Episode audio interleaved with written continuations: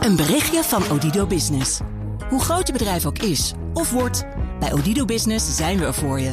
Met unlimited data en bellen en met supersnel en stabiel zakelijk internet. Ook via glasvezel.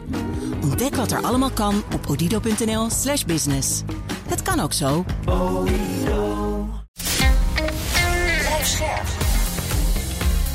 B N R Nieuwsradio.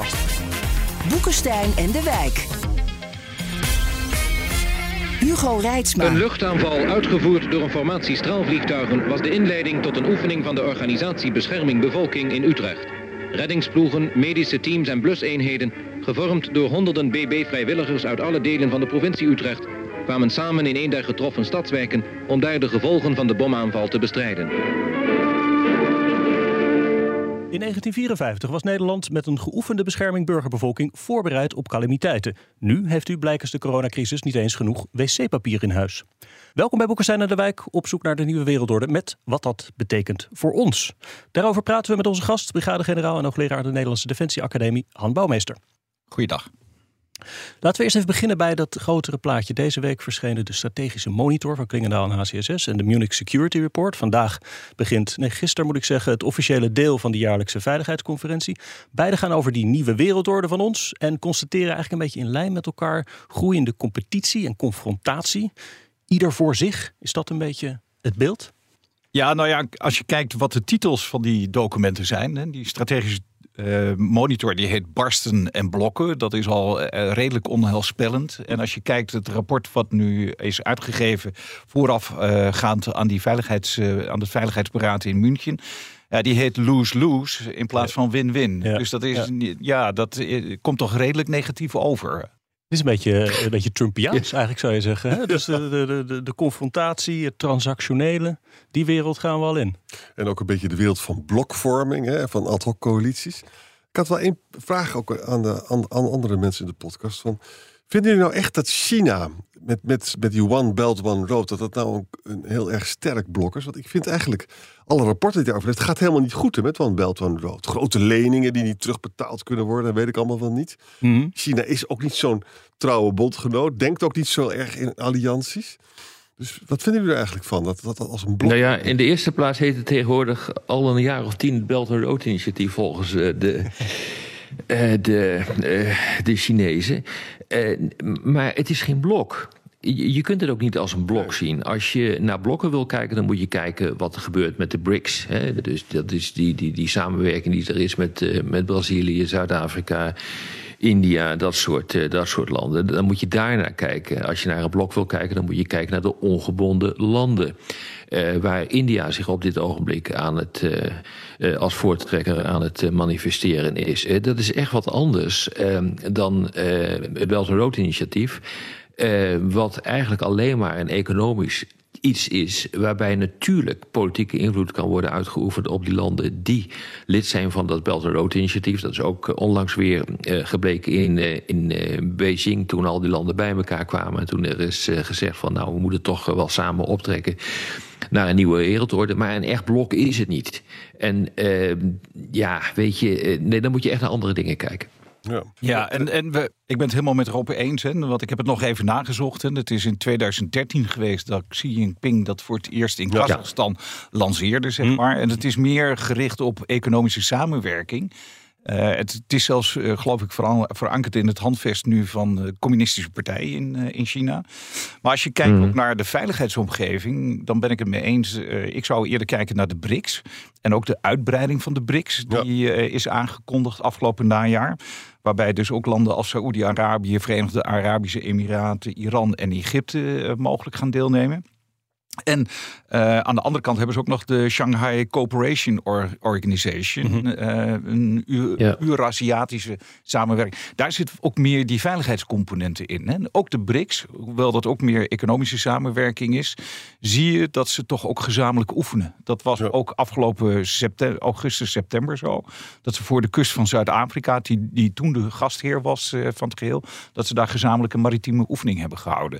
En dat begint wel wat meer manifest beheerster te worden. Ja. Dus dat is wel een punt om op, uh, op te letten. Ja. Dat dan wat betreft de blokken. En als we dan kijken naar de breuken, dan is het eigenlijk vooral hoe, hoe daarmee om te gaan. Hè? Als ik, als ik zo die conferenties en die rapporten zie, dat het daarover gaat. Nou ja, kijk, de politiek um, daarmee, zeg maar. Een van de rapporten, dat is dus die Lose-Lose van uh, de, het Veiligheidsberaad in München. Ja, die gaat ook uh, in op de Indo-Pacific. Hè?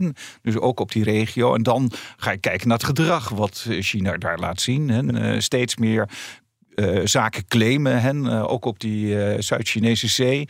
Um, de, daar ook allerlei claims op leggen. Um, maar ook, en dat horen we ook vanuit Taiwan, Um, meer dan zeventienhonderd schendingen van het luchtruim door uh, zeg maar gevechtsvliegtuigen van, uh, van de Chinezen daar.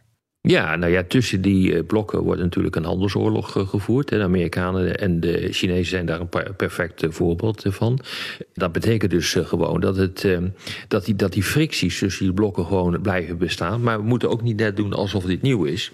Uh, ook die beide rapporten die geven ook aan dat dit al een tijd zichtbaar is. En ik bedoel, dit is natuurlijk gewoon al bijna tien jaar zichtbaar dat dit eraan zat te komen. Wat dat betreft zijn die internationale betrekkingen, als je op het, uh, op het, uh, het mondiale niveau uh, uh, kijkt, behoorlijk uh, voorspelbaar hoor. En dus ook uh, de gevolgen die dat uh, heeft, zijn ook behoorlijk voorspelbaar. Uh, dit weten we al bijna tien jaar dat we deze richting opgaan. Nou, uh, er wordt altijd wat glazig uh, naar je gekeken als je dat soort uh, dingen dan roept. Dat het die kant op gaat, oh, zal toch wel niet.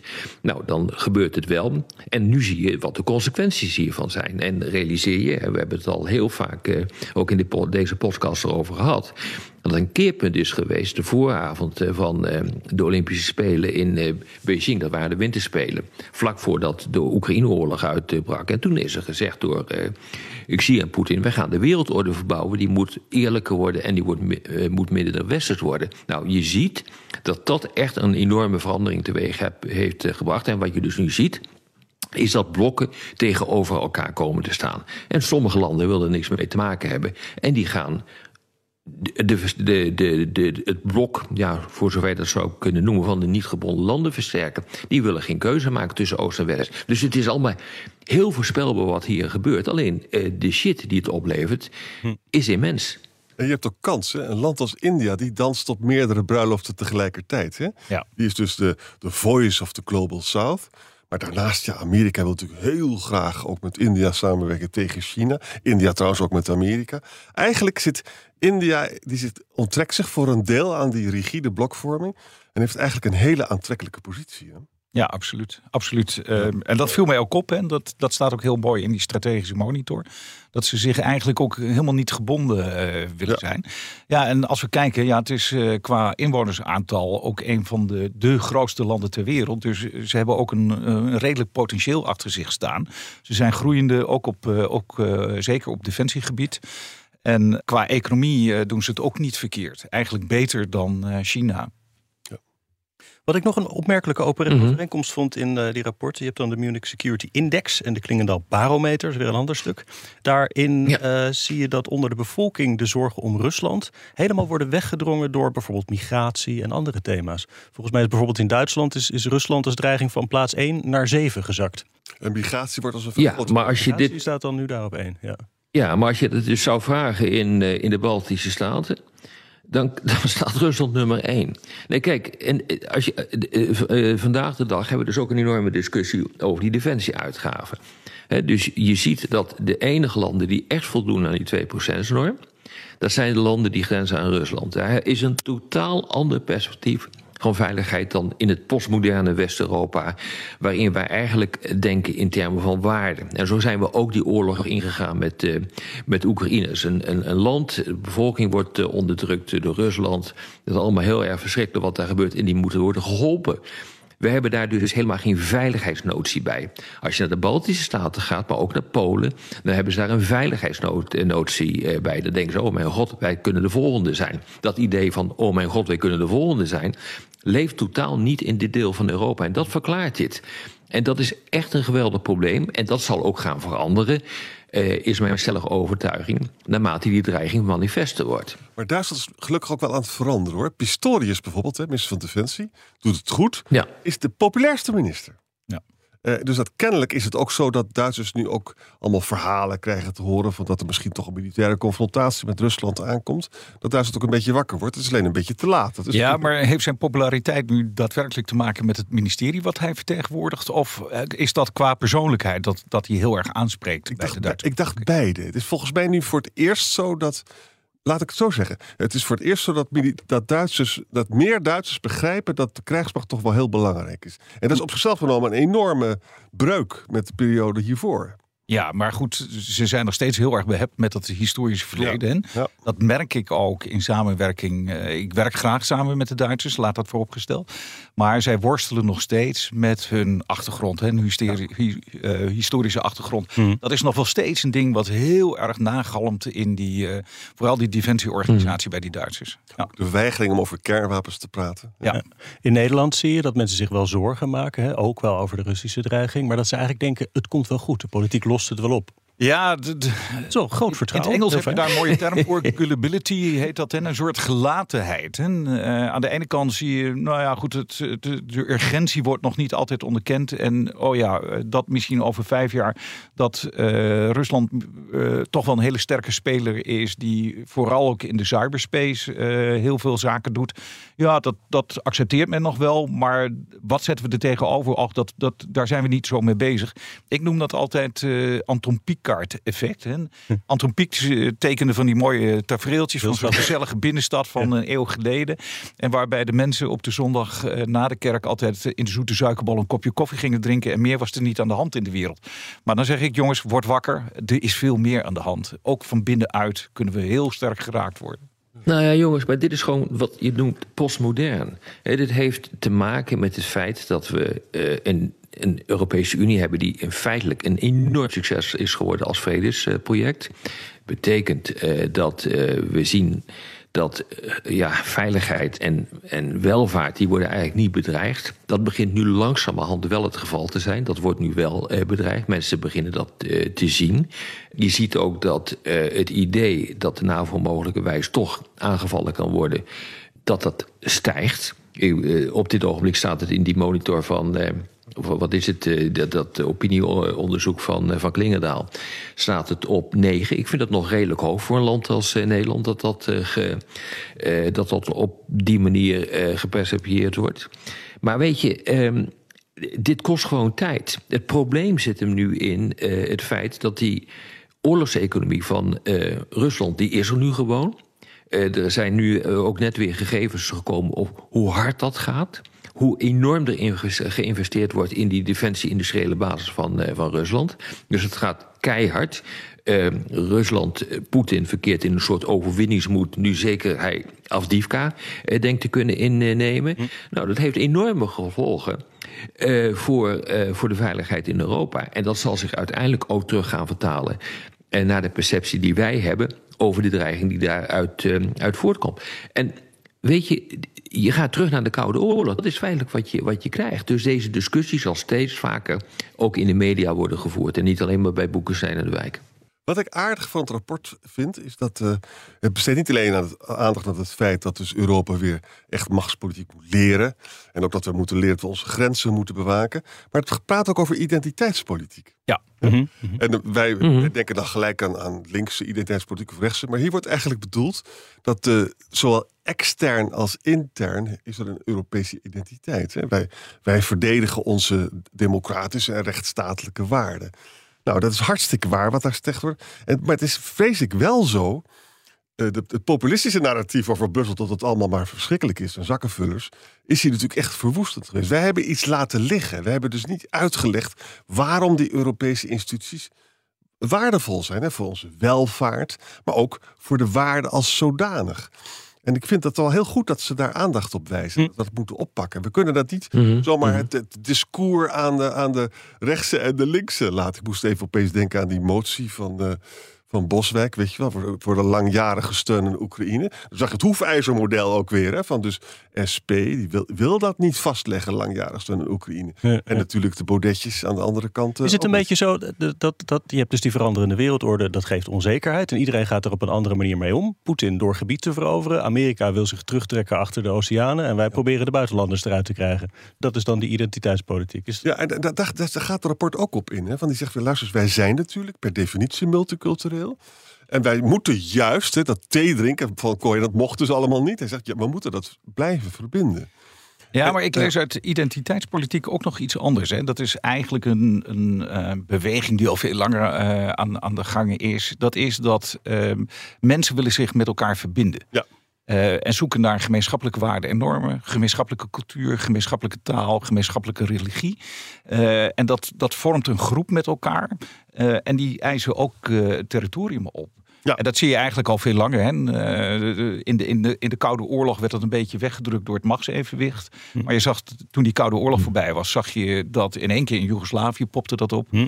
Nou, dat is heel dichtbij in, in Europa. Um, maar we zitten ook nog steeds met in Azië en Afrika, wat dwars door allerlei volken heen, gewoon lijnen getrokken zijn in de kaart. En daar worden we nog steeds mee geconfronteerd. Ja. En dat tezamen met onder andere machtspolitiek, waar het rapport ook over gaat, ja, dat geeft een hele gevaarlijke cocktail.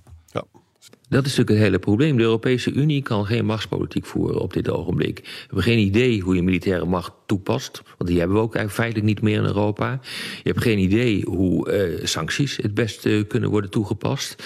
En dat heeft allemaal te maken met machtspolitiek. Het is ook een mindset. De mindset is er een van waarde, humaniteit, democratie. En als je ten strijde trekt, dan doe je dat om dat te bevorderen.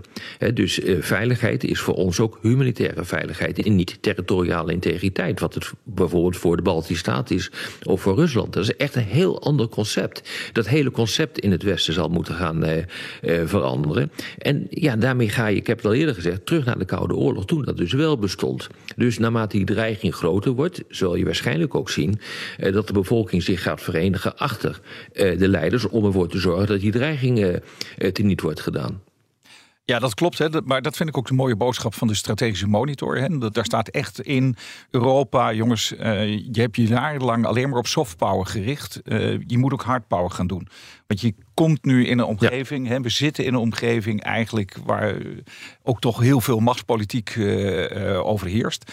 En uh, ja, we zijn de, de, de mechanismen die we hadden in de Koude Oorlog zijn we eigenlijk helemaal kwijtgeraakt. Ja. Maar ook als je kijkt, tegenwoordig zijn we ook wel over de nucleaire dreiging aan het praten. Dan, dan kom je ook in de vraagstukken als coercion. Hè, kennen we dat nog wel? En deterrence en hè, afschrikking en, en compellence, hè, een verregaande vorm daarin. Uh, kunnen we dat nog wel? Nee. En wat daar belangrijk in is, is vooral ook, hè, je moet uh, uh, de capaciteiten daarvoor hebben. Je moet geloofwaardig zijn, maar je moet elkaars communicatie daarin ook begrijpen. En kunnen we dat nog wel? Han, weet je waar ik van schrok? Was, gisteren was er een hearing in de Tweede Kamer. Ik kon het volgen via mijn laptop. Uh, over de kernwapens. Ja. En toen viel me op dat de, de deskundigen die werden uitgenodigd waren in de meerderheid mensen die tegen kernwapens zijn. Hm. En die, die, die strooien al die informatie. Maar er zijn helemaal geen deskundigen op dat gebied in Nederland. Nee, maar, maar zo gaat het. Wie hebben ze dan in godsnaam uitgenodigd? Ja, dus P A K staat daar. Uh, weet je wel, en, en, en ga zo maar door. En Pugwash, weet ik allemaal wel niet. Maar dat is toch, dat is toch uh, naar mijn weten zijn er niet veel deskundigen op het gebied van kernwapens in, uh, in Nederland. Ik wist niet van die, van die hearing. Uh, dat doet er ook niet toe. Uh, maar ja, dat is, ja ik, het is zelfs zo gesteld dat mensen dus niet eens meer weten wat deskundigheid is op dit gebied. Ja. Dus uh, laten we zeggen, feiten en meningen die worden door elkaar uh, gehaald. Ja. Maar ik vind dat dus treurig. Hè? Als onze Kamerleden te horen krijgen, we moeten zo snel mogelijk alle kernwapens afschaffen. Dan gaat dat dus helemaal voorbij. En de notie dat je technologische kennis niet kan ja, onuitvinden. Maar weet je, dat is gewoon, dat is... ja, dat is gewoon van een, een naïef idealisme wat gewoon geen grenzen kent. Zo is het. Ja. Hey, we hebben het hier in het programma natuurlijk altijd over dat uh, defensie niet op orde is. Kernwapens kan je het natuurlijk ook over hebben. Maar dus die, die weerbaarheid, waar dit dan ook een beetje over gaat, dat gaat natuurlijk nog wel over iets meer. Nou, we hoorden al wat mooi geluid van de, van de B B.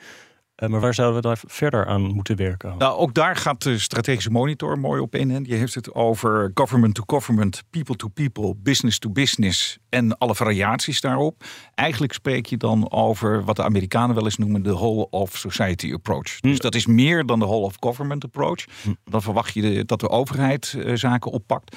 Maar hier zit ook bijvoorbeeld industriebeleid in. Hè, waar Rob Bauer al veel langer op hamert. Ja, uh, ja jongens, we moeten ook kunnen produceren. Uh, en daartoe in staat zijn om dat te, hen, te kunnen ondersteunen. Uh, industriebeleid als, als onderdeel van veiligheidsbeleid. Maar dat gaat nog verder. Kijk ook naar de rol van de media. En de media is onafhankelijk in Nederland. En wat mij betreft moet dat ook zo blijven. Maar die heeft ook een verantwoordelijkheid in, in bepaalde zaken. En zeker met de opkomst van artificial intelligence... Uh, opkomst van deepfakes en dat mm. soort zaken. Mm. Van ja, hoe gaan we daarmee mm. om? Uh, en dat vind ik heel belangrijk. Hè? Dat we daar met z'n allen, dat we zien dat het niet alleen iets is van de happy few, een aantal beleidsmakers en uh, van een handjevol militairen die zich daar uh, om bekommeren. Mm-hmm. Maar het is iets wat door de hele maatschappij gedragen moet worden. En dat mis ik nog wel, die urgentie. Hè? Dat gaf ook dat rapport aan. Die urgentie wordt nog niet zo gevoeld. Hè? Er is nog een, een soort uh, ja, gelaagdheid. Uh, ja. Het komt wel op ons af, maar... Voor de rest denken we er ook niet heel erg hard over na. En, en, en de industriepolitiek hm. is natuurlijk gewoon minder succesvol... dan wat uh, Poetin op de mat heeft gelegd. Hè? Dat is veel succesvoller geweest. Weliswaar heel inefficiënt, maar hij produceert wel getallen. Hè? Meer granaten ja. dan Europa. Ja, ja, dus dat is toch treurig. Ja, ja overigens ook, ook de, de Russische industrie is nog steeds niet in staat om... bij te houden het tempo waarin de Russen... vooral ook als je kijkt naar hun raketten, hun ja. drones... maar ook hun domme granaten van de artillerie... Eh, om dat bij te houden. Daar moeten ze ook de deal sluiten met Iran en eh, Noord-Korea dan natuurlijk. Ja. Maar goed, ze zijn wel in staat om een deel van hun industrie... Eh, heel makkelijk eh, om te zetten naar die oorlogsindustrie. Ja. We have to outproduce them, maar dat doen we dus nog helemaal niet. Hè? Nee. Ja, en als ik dit nou zo hoor, we zitten hier allemaal prachtige rapporten te bespreken, maar concluderen eigenlijk dat de, de, in, onder de bevolking de, de aandacht voor Rusland en Oekraïne een beetje wegzakt. Ik weet ook niet of nou de, de nu formerende partijen daar heel hard mee bezig zijn. Dus eigenlijk al die aanbevelingen, nee. ik zie het niet heel erg hard die kant op bewegen. B V V en B B B stemden tegen die motie voor langjarige steun. B B B dus ook, hè? Ik bedoel, ik, ik vind dat heel ernstig. Nee, maar jongens, maar, maar, maar, maar het punt is... de wal keert het schip. Dat is hoe het werkt in de democratie. Hm. He, mensen die blijven lekker doorsukkelen. Op zich ben ik best wel uh, blij hoor met zo'n discussie in de Tweede Kamer over kernwapens. In ieder geval staat het dan maar weer op de agenda. En het is ook niet zo dat alleen maar Pax daar uh, uh, zijn, zijn mening zit te verkondigen. Uh, ik zag ook dat er, uh, dat er de zeer weinig expertise in Nederland... Uh, die, uh, die, die zat dan ook... min of meer nog aan tafel. Maar eh, het, het hele punt is natuurlijk... Eh, dat de wal het schip keert. Eh, je moet echt wachten tot iets helemaal fout gaat... totdat iedereen wakker wordt. Het probleem is... ja, eh, ja dan, ben je, dan ben je sowieso te laat. En dat is natuurlijk het hele, hele punt van wat we op dit ogenblik zien. Het is altijd een probleem van wanneer ga je iets doen... en als je wacht tot het echt moet gaan gebeuren... dan ben je gewoon te laat en dan word je geconfronteerd met iets... wat onherstelbaar is. Nou, die, dat vereist politiek leiderschap en dat politieke leiderschap... dat ontbreekt totaal op dit gebied. Zo is het. Ja. Ik kan het ook niet mooier maken. Nou, nee. onderhoud. Althans op de radio. Op de podcast gaan we langer door met luisteraarsvragen. Luistert u op de radio, dan verwijs ik naar Boekestijn en de Wijk punt n l of uw favoriete podcast-app. Maar eerst even dit. Een berichtje van Odido Business. Hoe groot je bedrijf ook is of wordt, bij Odido Business zijn we er voor je. Met unlimited data en bellen en met supersnel en stabiel zakelijk internet. Ook via glasvezel. Ontdek wat er allemaal kan op odido punt n l slash business. Het kan ook zo. Nieuw tien is ook duidelijk voor pizzabakkers. Je vraagt lekker snel een zakelijke lening aan. Net zo snel als dat ik mijn pizza's bezorg. Duidelijk voor ondernemers. Nieuw tien. Je doelen dichterbij. Een initiatief van A B N AMRO.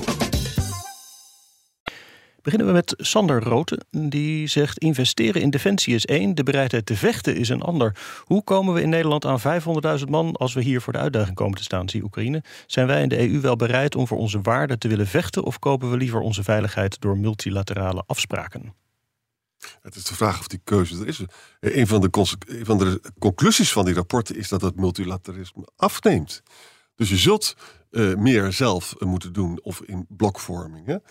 Ja, maar het is een hele goede vraag. Het is volgens mij een, een kenmerk van uh, West-Europese samenleving, met uitzondering van de, van de Britse en ook misschien wel een beetje van de Fransen, hè, met de politie van de krijgsmacht daar. Maar in Nederland, als je vertelt dat je soldaat bent op een feestje, dan kan je hele nare vragen opeens krijgen. Wat? Ah, het het, het ja. wordt minder hoor. Het wordt minder, ja. Ja, okay. Gelukkig ja, wel. Dat wordt wel nee, minder. Ik, ik, ik leg wel eens uit, ik was in de jaren tachtig, was ik kadet op de K M A. En dan moest ik uh, elk weekend, of om het weekend, in mijn nette pak uh, uniform, moest ik naar huis reizen, zat ik in de trein en dan werd ik voor moordenaar ja, uitgescholden. Precies. Nou, dat hebben we niet meer. En, en uh, je, je bent nu wel iets meer gewoon onderdeel van de samenleving aan het worden.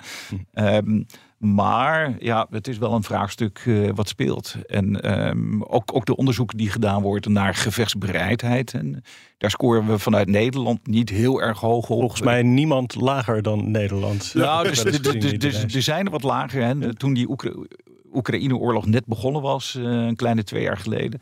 En toen, uh, toen hebben ze ook wat, wat onderzoeken uitgevoerd. Maar toen waren we gestegen van veertien procent naar vijftien procent. Hè? Dus hm. op de veertien is dat uh, nog wel een significant verschil te noemen. Maar in het totaal uh, valt het natuurlijk weg.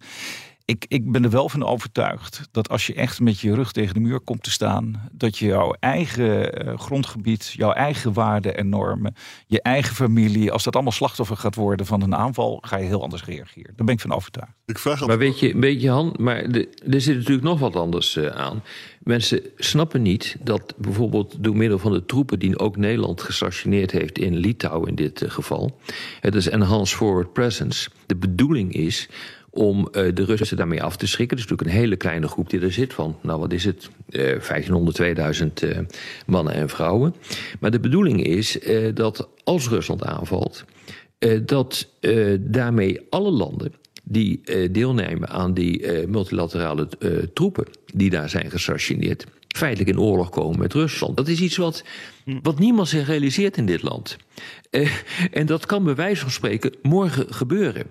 En daar is er absoluut geen discussie over. En als je dat ook vertelt, als je bijvoorbeeld tijdens een lezing dit zegt, dan zit iedereen je glazen aan te kijken. Well, ja, dat, dat kan toch niet waar wezen? Hoe kunnen wij nou in oorlog komen met, uh, met Rusland? Maar dat komt omdat er een fundamenteel gebrek is aan inzicht in hoe dit functioneert.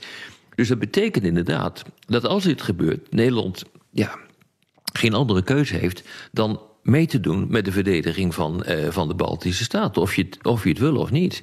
Overigens heb je daar uh, als Nederland geen vijfhonderdduizend man voor nodig, wat de vraagsteller uh, suggereerde. Dat is het aantal dat Oekraïne moet, uh, moet mobiliseren. Althans, uh, volgens de hogere legerleiding. Uh, hoeveel het in Nederland uh, gaat, dat weet ik niet. Heb jij enig idee, Han? Uh, ooit hadden we een krijgsmacht van tweehonderdduizend man. Nu is het zeventig tot tachtigduizend. Ja, nog wat we maximaal op de plank kunnen, kunnen brengen? Nou, en niet dat, eens, hè? Nee, nee, nee, nee, daar zitten we nog wel uh, behoorlijk onder, hoor. Uh, als je als je heel Defensie ja. ministerie afpelt, kom je volgens mij iets aan vijftigduizend mensen. Uh, in totaal, waar ook nog een aantal vacatures voor zijn. Uh, op gevaar of dat, ja, nee, dat een klopt. beetje naast, ja, naast de getallen zit, want die heb ik niet helemaal direct paraat. Um, het zal wel wat meer mogen zijn, hè? Wel wat groter. Uh, want um, je wilt dan toch ook substantieel bijdragen. En even terug te komen op jouw punt, uh, ook Rob. Hè? Uh, dat was ook precies de bedoeling van die Enhanced Forward Presence. Hè? Want die had eigenlijk twee doelen. Deterrence, de afschrikking. En assurance ook ja. naar die Baltische Staten toe. En ook Polen. Want dat zijn eigenlijk al sinds tweeduizend veertien de landen die zichzelf de frontstaten noemen. Ja, ja zo langzamerhand hebben ze ook gelijk gekregen. Ja. Weet je, als ik aan mijn Nederlandse studenten vraag van, ben je bereid om te sterven voor je vaderland? Dan kijken ze me glazig aan. Als ik het aan mijn Poolse studenten vraag, of aan de Amerikaanse, die steken allemaal een hand op. Het is echt iets, weet je, veel Nederlanders ja. denken dat de wereld een groot Nederland is. Dat je gewoon met praten moet je er toch uitkomen. En wapens zijn intrinsiek slecht. Ze begrijpen dus niet dat afschrikking juist bedoeld is om oorlog te voorkomen. Wij leven in een soort paradijselijke Uh, illusie. Ja. Nou ja, ik krijg ook vra- steeds die vraag, waarom moet Defensie er meer geld bij krijgen? Ja. Waarom? Ik zeg, het is niet dat wij nu met z'n allen willen oorlog voeren. Nee, we willen het juist voorkomen dat ja. we dat moeten gaan voeren. Maar die klik wordt niet gemaakt. Die wordt niet gemaakt. Ja. Tycho van Marle heeft een hele lange vraag die erop neerkomt of het mogelijk zou zijn om heel veel Russische soldaten te laten overlopen. Hij kan zich voorstellen dat dat in een stroomversnelling kan raken. Zie de opstand van Prigozhin. Hij zegt, ik hoor Rob de Wijk dan al gelijk mopperen. Dat gaat toch niet lukken of dat levert niets op. Maar ik heb vertrouwen in dat jij hem hier doorheen weet te duwen, zegt hij dan tegen mij. oh. uh, nou, Han, uh, zet hem op. Nee, Rob, Russen uh, laten overlopen. Is dat niet effectiever, uh, vraagt Tycho zich af, dan ze doodschieten? Nou, de Amerikaanse C I A die probeert uh, dat te doen met, uh, met spionnen uit uh, Rusland en uh, medewerkers van de inlichtingendiensten. Nou, dat schijnt mondjesmaat hier en daar te lukken. Eén of twee komen er dan wel onze kant op. En dat is dan een mooie bron van, van inlichtingen. Maar voor de rest werkt het totaal niet. Nee, maar kijk, weet je... Uh, dat gaat ook uit van de premisse uh, dat die Oekraïners, oh sorry, dat die Russen in Oekraïne niet, uh, uh, niet zouden willen vechten. Dat willen ze misschien ook wel niet. Uh, maar op het moment dat je met, het rug, met, met, het, met een geweer in de rug uh, naar het front wordt gestuurd en letterlijk wordt afgeknald als je niet gaat vechten, ja, dan wil je wel. Dus nee, ik, ja, ik, ik zie dat niet. Maar Han, wat denk jij? Ja, nee, ik ben het daar ook mee eens. Hè. Dan moet je echt uh, in de motivatie gaan zitten van de Russische militairen. Want ja. Je moet dan zeggen, Hamas, van we gaan dit niet meer doen. Uh, maar daar staan tegenover zoveel repressieve maatregelen, ook in die organisatie zelf, in de Russische strijdkrachten. Ja. Dat ga je niet, dat ga je niet voor elkaar krijgen. En, uh, de, de, de veiligheidsdiensten krijgen dat al nauwelijks voor elkaar. Laat staan dat je dat in zo'n massieve, grote organisatie als de Russische strijdkrachten voor elkaar krijgt. Dat, dat, hmm. Ik ben bang dat dat niet gaat lukken. Het zou mooi zijn. Hein? Ja. Daar waar je gevechten kunt voorkomen, moet je het ook vooral doen. Maar hoe zou je dat moeten gaan aanpakken? Ook even heel praktisch geredeneerd. Hoe zou je dat moeten gaan aanpakken? Hein?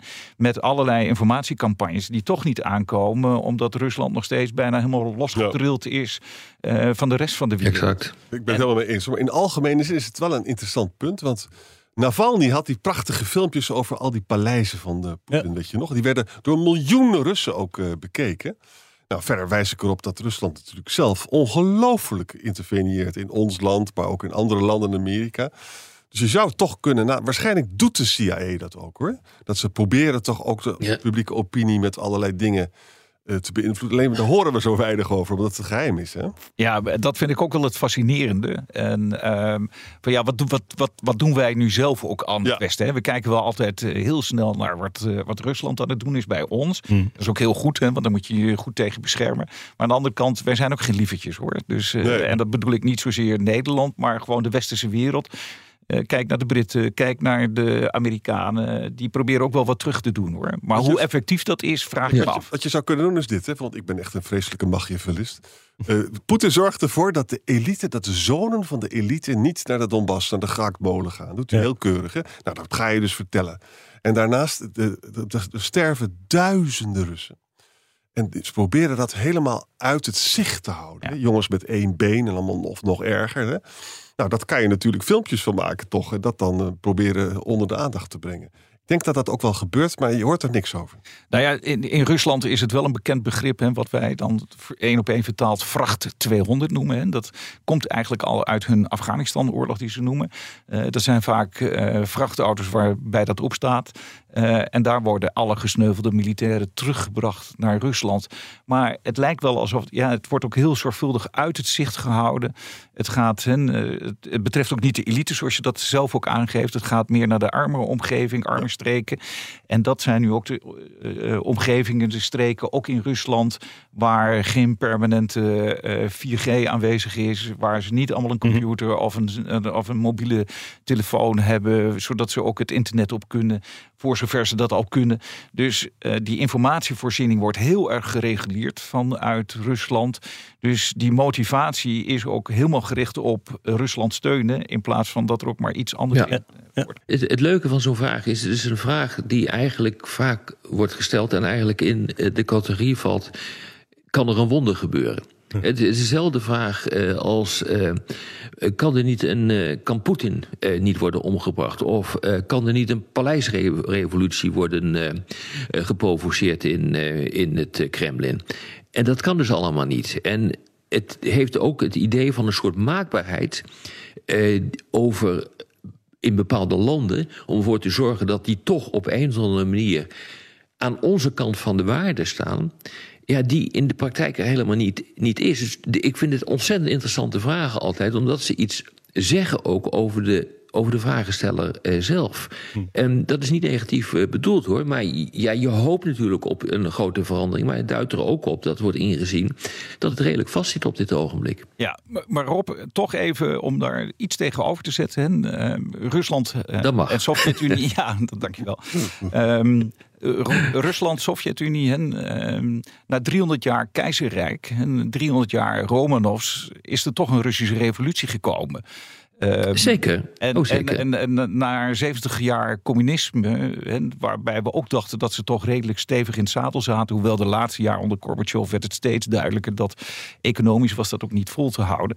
Um, maar dan komt toch die omwenteling. En ik, wil, ik, ik ben wel met je eens, ja. Er zijn nu nog totaal geen uh, aanwijzingen dat er uh, ook maar enigszins exact. breuklijnen in, in dat hele powerhouse in, in Rusland aanwezig zijn. Maar er kan toch zomaar eens een keer wat gebeuren. Het ontevreden Het neemt toe. Nou ja, de enige, het enige scenario wat ik zie is wat, wat we in het uh, jargon overstretch noemen. He, dat, dat zie je dus nu gebeuren. Kijk, dat immense rijk van elf uh, tijdzones moet helemaal worden verdedigd. Met een bevolking uh, die krimpt. Uh, de, een, een militair apparaat die wordt uitgedund door het aantal uh, gesneuvelden. Uh, we zien nu dat er enorm wordt geïn, geïnvesteerd in de industriële basis van, uh, van Defensie. Dus ja, de geleerden zijn het er nog niet helemaal over eens, maar dat zou wel eens een keer een van de redenen kunnen zijn geweest waarom de Sovjet-Unie is, uh, is ten onder gegaan, omdat men gewoon niet meer in staat was om voor die Defensie uh, te, te betalen. En dat zou mij niet verbazen dat wanneer uh, dit nu weer aan de hand is, dat je gewoon te veel hooi op je vork uh, uh, neemt, dat dan de hele boel implodeert. Alleen, daar zijn totaal geen aanwijzingen voor op dit ogenblik. En dat kan misschien nog wel tien of twintig jaar duren. En daarmee geef je Rob het antwoord dat Tycho al had voorspeld. Namelijk dat het niet gaat gebeuren. Maar hier aan nou. tafel toch een beetje weer hoort en wat mogelijke lichtpunten. Nou, laat ik zo zeggen, voorlopig niet gaat gebeuren. Nee, ja, ik zeg tien, twintig jaar. Ja. Dit was weer Boekestijn en de Wijk. Namens Arend-Jan Boekestijn en Rob de Wijk zeg ik dank voor het luisteren. Speciale dank aan Han Bouwmeester. En fijn weekend. Een berichtje van Odido Business. Hoe groot je bedrijf ook is of wordt, bij Odido Business zijn we er voor je. Met unlimited data en bellen en met supersnel en stabiel zakelijk internet.